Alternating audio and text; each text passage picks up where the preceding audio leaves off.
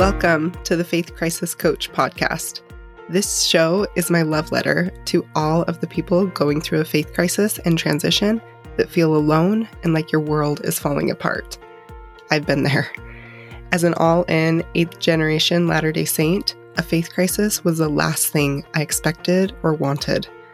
But now, my life, my mental health, my relationships, my self-image, all of that is so much better because of how I leveraged my faith crisis. I'm your host, Josie Johnson, certified trauma-informed life coach and happy faith crisis graduate. If you want to grow through this experience, not just go through it, listen in. All right, faith crisis friends, I need to give you fair warning for this episode. The audio is not great. I pressed the wrong microphone when I recorded, but I know myself and I know that second recordings are not as good as the first one typically. And I don't want my perfectionist brain to keep me from getting this podcast out to you on time. So we're just going to release the audio as is. It's listenable. It's fine. It's just kind of echoey and there's some background noise.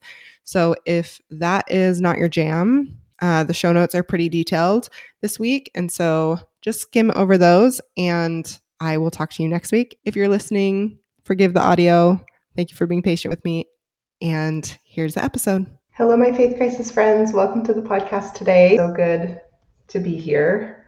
I am excited to talk about this today. So in our foundational series, we talked about grief, we talked about self-image, and we talked about spiritual development. And today is kind of under the self-image umbrella. We are focusing on five places to declutter during your faith crisis and transition. And I am a huge fan of decluttering and organizing. It's always been kind of a hobby of mine. I think I've mentioned that here, just something I'm kind of nerdy about and I love. And as we go through this faith crisis and transition process, I think a lot about it as decluttering. Oftentimes we didn't, we didn't choose the catalyst that threw us into this decluttering or deconstruction process, but that's what we're doing essentially. We're decluttering our beliefs, um, we're decluttering the things that we've been taught, and we're rebuilding, um, we're redesigning our lives, and re- we're redesigning so many areas of our lives. And a lot of the decluttering during faith crisis is focused on decluttering like what we have been taught in our religions about what is true. So there's a lot of that going on. And then we end up decluttering our thoughts about um, social issues often and politics.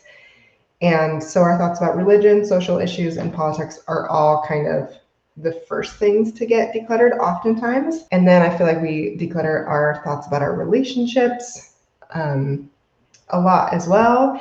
And then there are five areas that I think many of us end up decluttering, and I want to talk about them now. And I kind of wanted to make a note about how it's been interesting. As I've been recording this podcast, I've realized that I've realized more and more about my own faith journey and my own faith crisis and transition and how I would describe it. And I think in one of the earlier episodes, I talked a little bit about how my And even in the intro to this podcast, I mentioned how my faith crisis started a decade ago.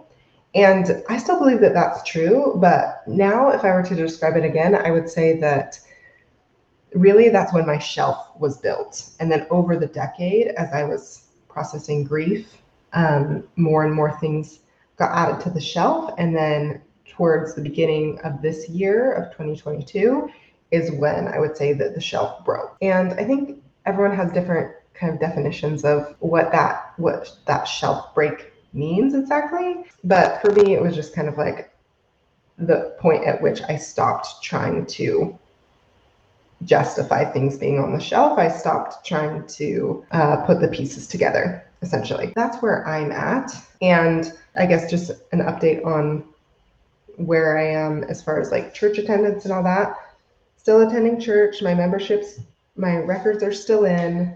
Again, I'm in a mixed faith marriage and family, and so that is the current status. And um, I still value so much tradition from the L D S church that I was raised in. So that's me, and that might be confusing, but that's where I'm at. As a mental health professional and as a life coach, Um, and as a longtime therapy goer and coaching client myself, and having coached tons of people myself, it's been interesting kind of walking through this journey very mindfully and very aware of what's been happening. And so that's part of why I'm not waiting to continue this podcast until, I don't even think there's a point where everything will be wrapped up in a pretty little bow. I don't think that exists, but some people say, like, don't teach from your wounds, teach from your scars. And I disagree in this case. I think I still have faith crisis and transition wounds that are healing. And I am still working through things myself in many ways. And I'm still teaching the things that I know, because I actually think that people who are in faith crisis and transition can often explain it differently than people that have been out of it for a while. And so I think, so I'm grateful that I have this record of um, kind of my thoughts as I go through it. And like I said, the very first episode of this podcast, I'm ever changing. And so we'll see what I think about what I'm saying today and what I've said in the last few episodes, not few, the last, I think we're on episode twenty now, which is so fun. Episodes by like episode one hundred or whatever. So anyway, that's a little update on me. Let's get into the focus of this episode, which is the five things to declutter. And I'm going to keep it pretty simple. I'm just going to list them and give you kind of a reason why you should declutter that area. And then I'll spend other podcast episodes going into more detail about how to declutter each area. So the first area to declutter is your closet. And the reason I think that everyone should do this is because you are a new person now, and you get to decide how you want to express yourself to the world. When we meet people, we immediately judge them on their appearance. That's just how human nature is. And so your closet is kind of an outward expression of who you are, who people see you as, and it's an expression to yourself um, of how you see you. And so I think that is a very important place to declutter, and you get to ask yourself the question, how do I want to express myself, as you're decluttering your closet? Number two is your calendar. Your time is yours. That may not have always felt like the case, but your time is yours. And now you get to decide what you want to do with it. So what do you want to do with your time? How do you want to spend your time? Is there anything you would take off your calendar? Anything that you would want to add? Yeah, you get to go from there. You can always Um, take things off, and there may be consequences for that. There will be consequences for that, but you get to choose based on the consequences and the rewards of things that you're taking off and adding, how you want to spend your life and your time. Number three is to declutter your self-image, which kind of goes along with your closet and your calendar, but you get to decide what you think about you. So who do you think you are? And I would write a list, like, who do I think I am? And we talked about this in, I think, episode like three or four of the podcast, in that third foundation episode. And I, you could go back and listen to that episode, but I would just start being very clear with who you are telling yourself that you are, and declutter any beliefs that aren't helping you there. Number four, media. You get to decide what programs your brain. Um, the media that we consume is constantly programming our brain. And so that hasn't always been really our choice as far as what media we consumed, who we followed on social, what we watched on T V, YouTube, the internet at large, whatever, and who we consider to be authorities and who we listen to. And so you get to decide what you watch and what you listen to, what you consume. And number five, the last area I want you to declutter, and this kind of goes along with our last episode, um, which I realized may have gave an interesting impression of me, but I want to offer that you declutter your morals, and you get to kind of redecide what you think is right. And of, of course, I'm not a fan of anarchy and everyone just doing what they do and hurting everybody.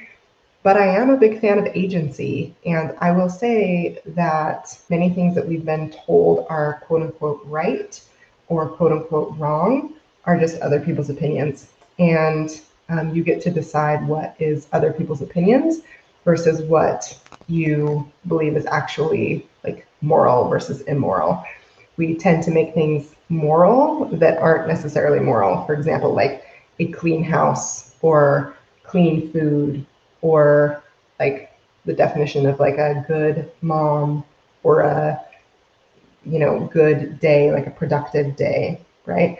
How we spend our time. So I just want to have you think about that, right? What do you think is right? You get to decide what's right for you and what you believe is morally right, just in general, and what things you don't want to believe are morally right or wrong questions anyways. So that is what I have for you today. Declutter your closet, your calendar, your self-image, your media, and your morals. And again, I will get into more detail of how to declutter all these areas because I love that. And I'll talk to you next time. Bye. Hey, thanks for hanging out with me today. I'd love to stay in touch over on Instagram, so follow me at Coach Josie Johnson and shoot me a D M when you do. It's not weird, I promise. I'd love to hear if there's a topic you want a podcast episode on. That way I can make sure I'm helping you with whatever is top of mind right now. And if you liked this episode, don't forget to subscribe on whatever app you're using so that the podcast is easy to find in the future. Okay, bye for now.